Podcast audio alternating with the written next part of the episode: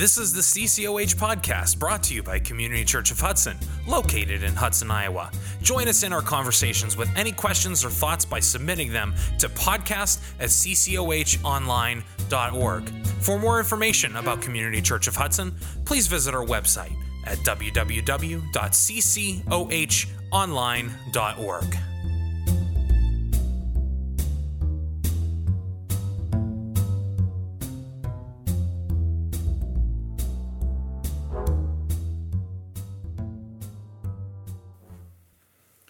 Welcome back. We're so glad you chose to join us again this week for our CCOH podcast. Uh, hoping you're having a great day. My name is Chip Herrera. I get the privilege of serving the lead, as the lead pastor here at our church. And uh, this week, if you joined us on our podcast last week, you got a little bit of an update, a little bit of a sneak into the subject matter for this week and then the coming weeks we are kicking off a new series uh, we did yesterday that we have titled The Kitchen Table. And the reason for that is simply put, most of the time, good conversations, family type conversations happen around the kitchen table. And so we are actually, for the next four weeks, going to be in this series. And what it is, is it's really a peek behind the heart or into the heart of Community Church of Hudson. We have been doing a ton of work behind the scenes in our in our leadership and in our elders, and we have really begin to to formulate what it is that we are about. That what we uh, what the heartbeat of community church is about and so we're kind of going to be answering that series in a, or that over the course of the series in a little bit of a who what why how kind of framework and this week, we kicked that off, and it was really interesting. I'm flying alone solo again today, but we had an interesting kickoff yesterday where we had two of our other leaders, two of our elders who help oversee the church. Um, they were a part of our conversation during the service on Sunday morning. So if you want to listen to that or watch that and then come back to this conversation or vice versa, you can catch all of our sermons at ccohonline.org slash sermons. If you go out there, you'll be able to, typically by Monday afternoon, you're able to watch uh, the previous day's sermons, and that way you can keep up with what we're talking about. Because what I'll say today will not be all the same conversation that uh, was had because I was more moderating and throwing things out there, but but not doing the biggest part of it. But one of the things that was really cool was these two gentlemen, Jeff and Wes, they had a chance to share briefly kind of the Reader's Digest version of their story of what it was that brought them to understanding uh, the necessity in their life for faith in Christ. And so we got to hear their stories, and then we got to talk about what it is our mission is, our why behind what we do. And really simply put, that's it's not original language it's not even an original thought or idea.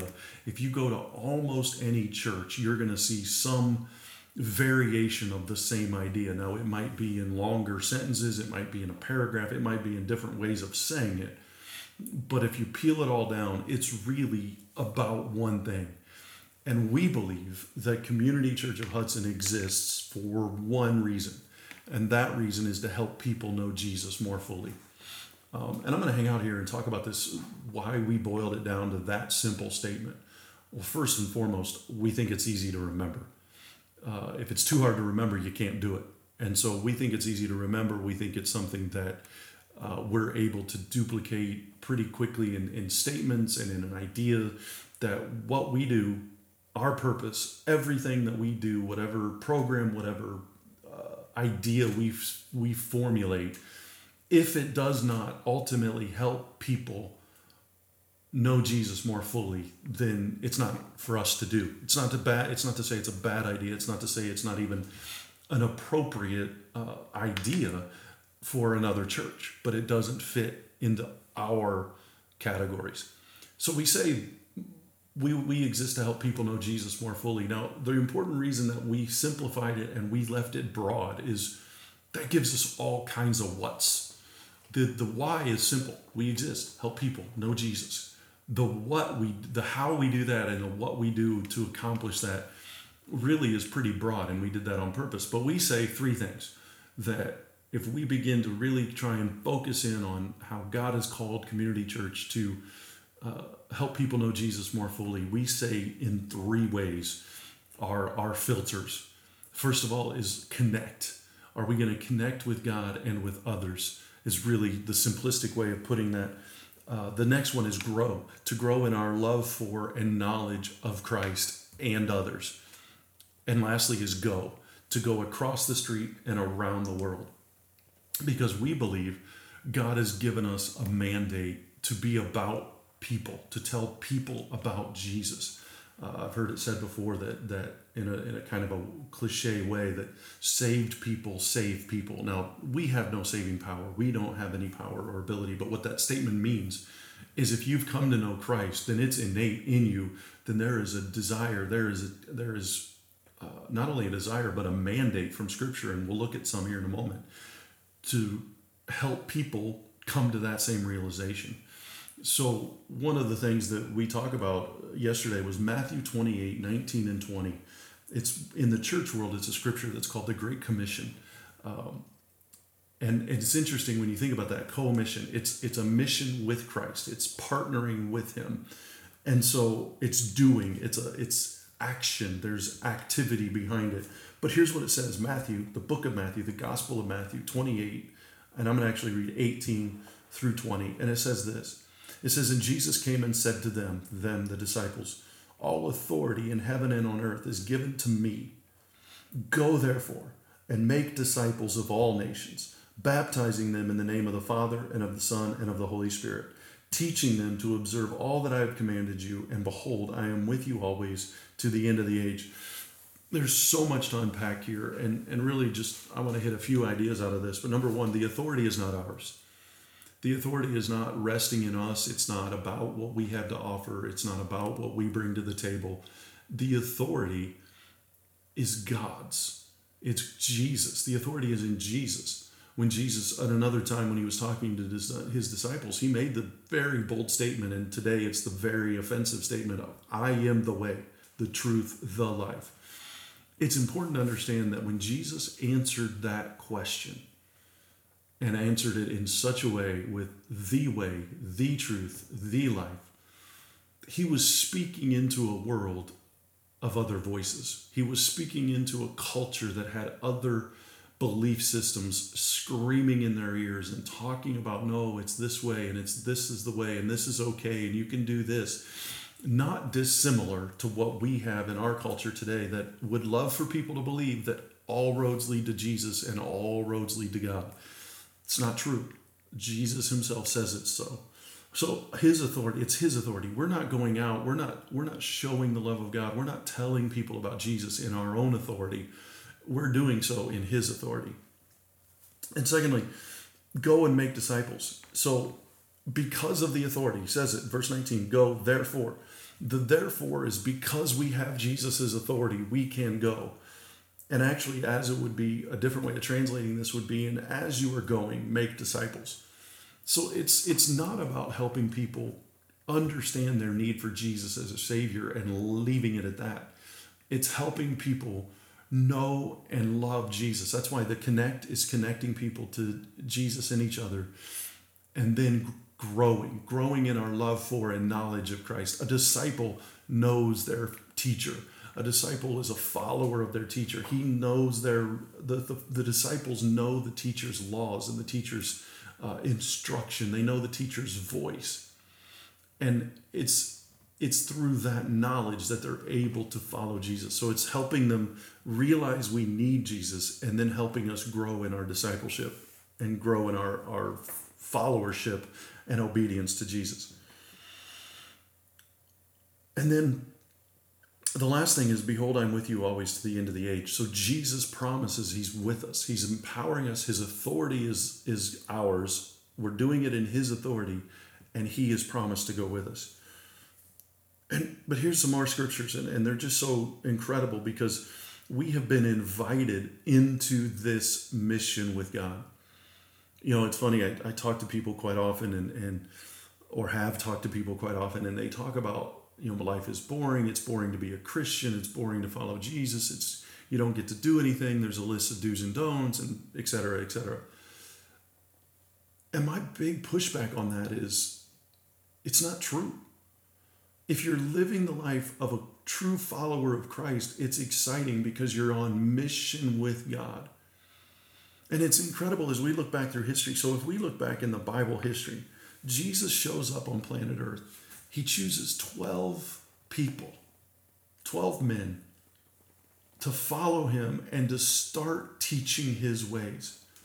And then we're told in scripture in a few places, we see it's 12, and then we see it's 120 in the book of Acts, and then we see it's 3,000, and then we see thousands added daily.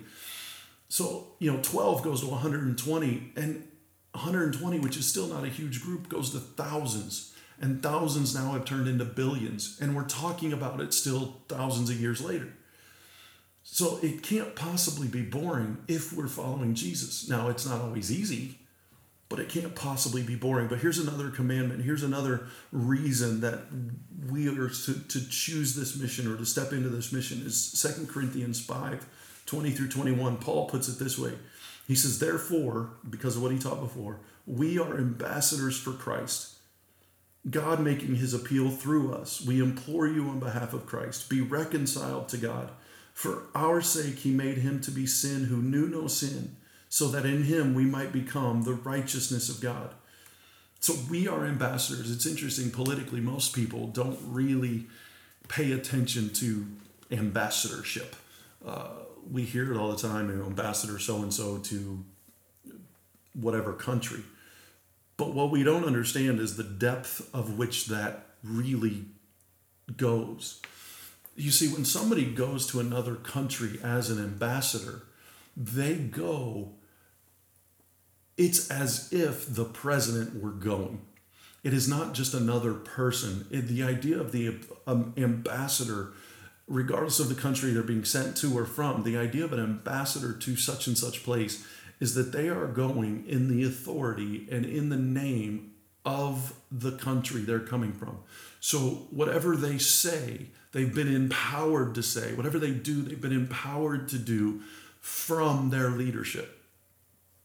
And for us, our leadership is Christ. We have been given the authority that He has to speak on His behalf. God making His appeal through us is the rest of that verse. So we are ambassadors for Christ, God making His appeal through us. It's really kind of an interesting thought and an interesting process to, to consider the fact that God's plan for the furthering of His gospel so, the perpetual movement of his gospel, his only plan for that was through you and I, was through people. So, again, when we step back and we say, as a church, now, one of the things we talked about, and I'll, I'll talk about this a little more at the end, one of the things we talked about this is this is an easy statement to say as a church. But if you're a follower of Christ, you can actually pull the church name out of that statement and actually put your name in yourself or make it personal. I exist to help people know Jesus more fully. See, it's not up to somebody else if that's the case. I'm getting ahead of myself. So we're told we're ambassadors. The Gospel of Mark says it another way. It says chapter 16, verses 15 through 16. And it said to them, Go into all the world and proclaim the gospel to the whole creation. Whoever believes and is baptized will be saved, but whoever does not believe will be condemned. The, the impetus for this is not pity, it's redemption. The, the driving force behind telling people about Jesus is not because we know better, but it's because we've been rescued. And it was interesting, uh, Jeff and, and Wes, the two gentlemen that were part of it yesterday, um, their stories are kind of different. And you know not that either of them are terrible or whatever but but wes when we were planning it was talking about how you know his story doesn't have much meat on it. Like it was it was it's more of a story of god's protection than god's redemption that god protected him from getting involved in all of these other things but regardless of what our story is regardless of how good we think we are what we have ultimately is an understanding that God has rescued us because it's not about our behavior, it's about separation from Him. And so, as we tell people about Jesus, it's not because we are better than them, it's because we've been rescued and we want to throw a life, life preserver. You know, it'd be it'd kind of be like if we were on a storm and we were shipwrecked and we were you and I were able to get into the boat, a, a lifeboat, and there were all kinds of people floating in the ocean around us, and we could get them in, but we chose not to.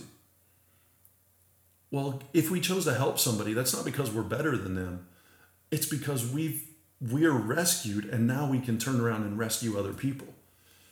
So I think it's important for us to understand that we are to go in and proclaim this whole the whole message to the whole creation. Now, contrary to to you know the the old movie all dogs go to heaven. I don't I don't know that the animals have souls. I don't know that. I don't see it read, written in the Bible, but when God is saying all creation, I think he's meaning all people but I had a I had a friend growing up that was you know going in to be a minister and preach and he would get in front he would get our dog our family dog and the dog would just sit there and stare at him.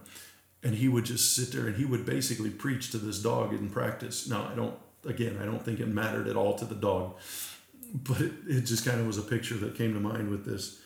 Um, and it's just this idea that you and i are called to be about what God has asked us to do, what God is, uh, His mission and His purpose in life. And it's it's just this awesome opportunity that lies before us that we've been able to be a partner with. Um, there's a there's an interesting uh, quote from a pastor named Matt Chandler in Texas, and and it's talking about the importance of knowing the Scripture. And again, all authority from God is is given through the Scripture. That's what we have. The Bible is what we have for his, his authority. And so here's the, here's the kicker we have to know the Bible. We have to know that authority. And he makes this, this statement. He says, if you're not confident in the authority of the scriptures, you will be a slave to what sounds right. And that's so important in, in today's culture, in today's society, is that we know the Bible, that we know what God is actually saying to us so it just doesn't sound right. Um, it's so easy to slip into some of those this just sounds right. But it's it's such an important thing, and, and I want to circle back to the the internalizing. Um, it's what we have to internalize is the, the idea that this is ultimately the most important thing to us. Um, and I don't know that we think that. There's a great quote from Pastor J.D. Greear out in North Carolina.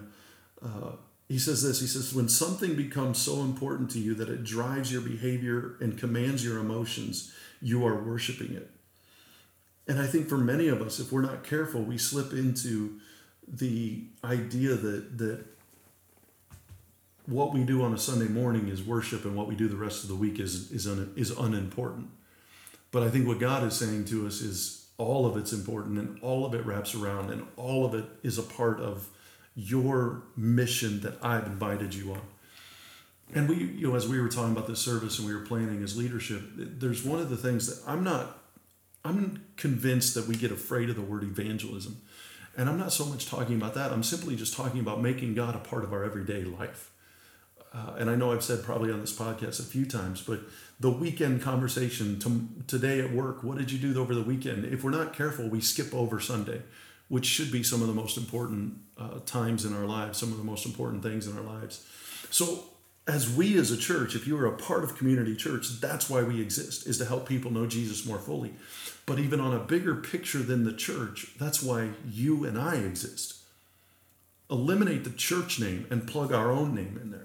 We exist for that. And if you and I are doing that, then we as a church can do that. And it's helping people know that Jesus has a purpose and a plan for their lives, that Jesus has hope to give to them.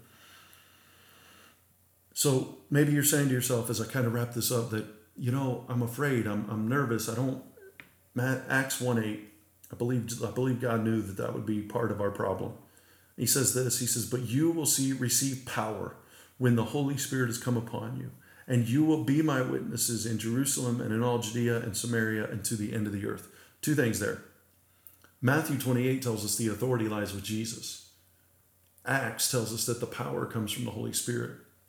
So the authority is not ours and the power is not ours. When we step out and to do this, when we step, when we say we can't do this, we are saying God is not big enough to help us do this.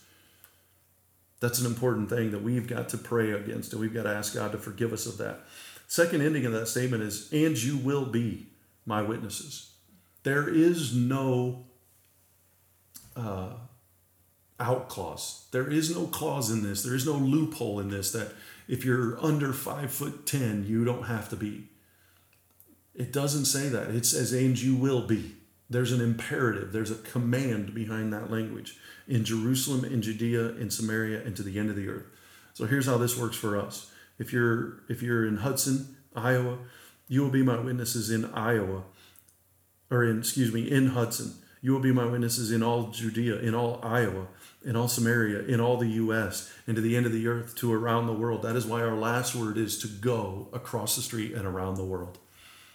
We are, um, we are mandated to join God's mission. We are invited to join God's mission. So if your life as a follower of Christ seems too small, then your image of who God is is too small. And you misunderstand the fact that your day to day is not just a ritualistic routine of living, but your day to day is a continual invitation into the mission that God has for you. And that mission is to help people know Him and to help people know the love and the grace and the care and the, the, the hope of a relationship with Him. It's not about a head knowledge, it's about a relationship. It's about people helping them understand that God knows them deeply and cares about them. God bless you. Have a great day.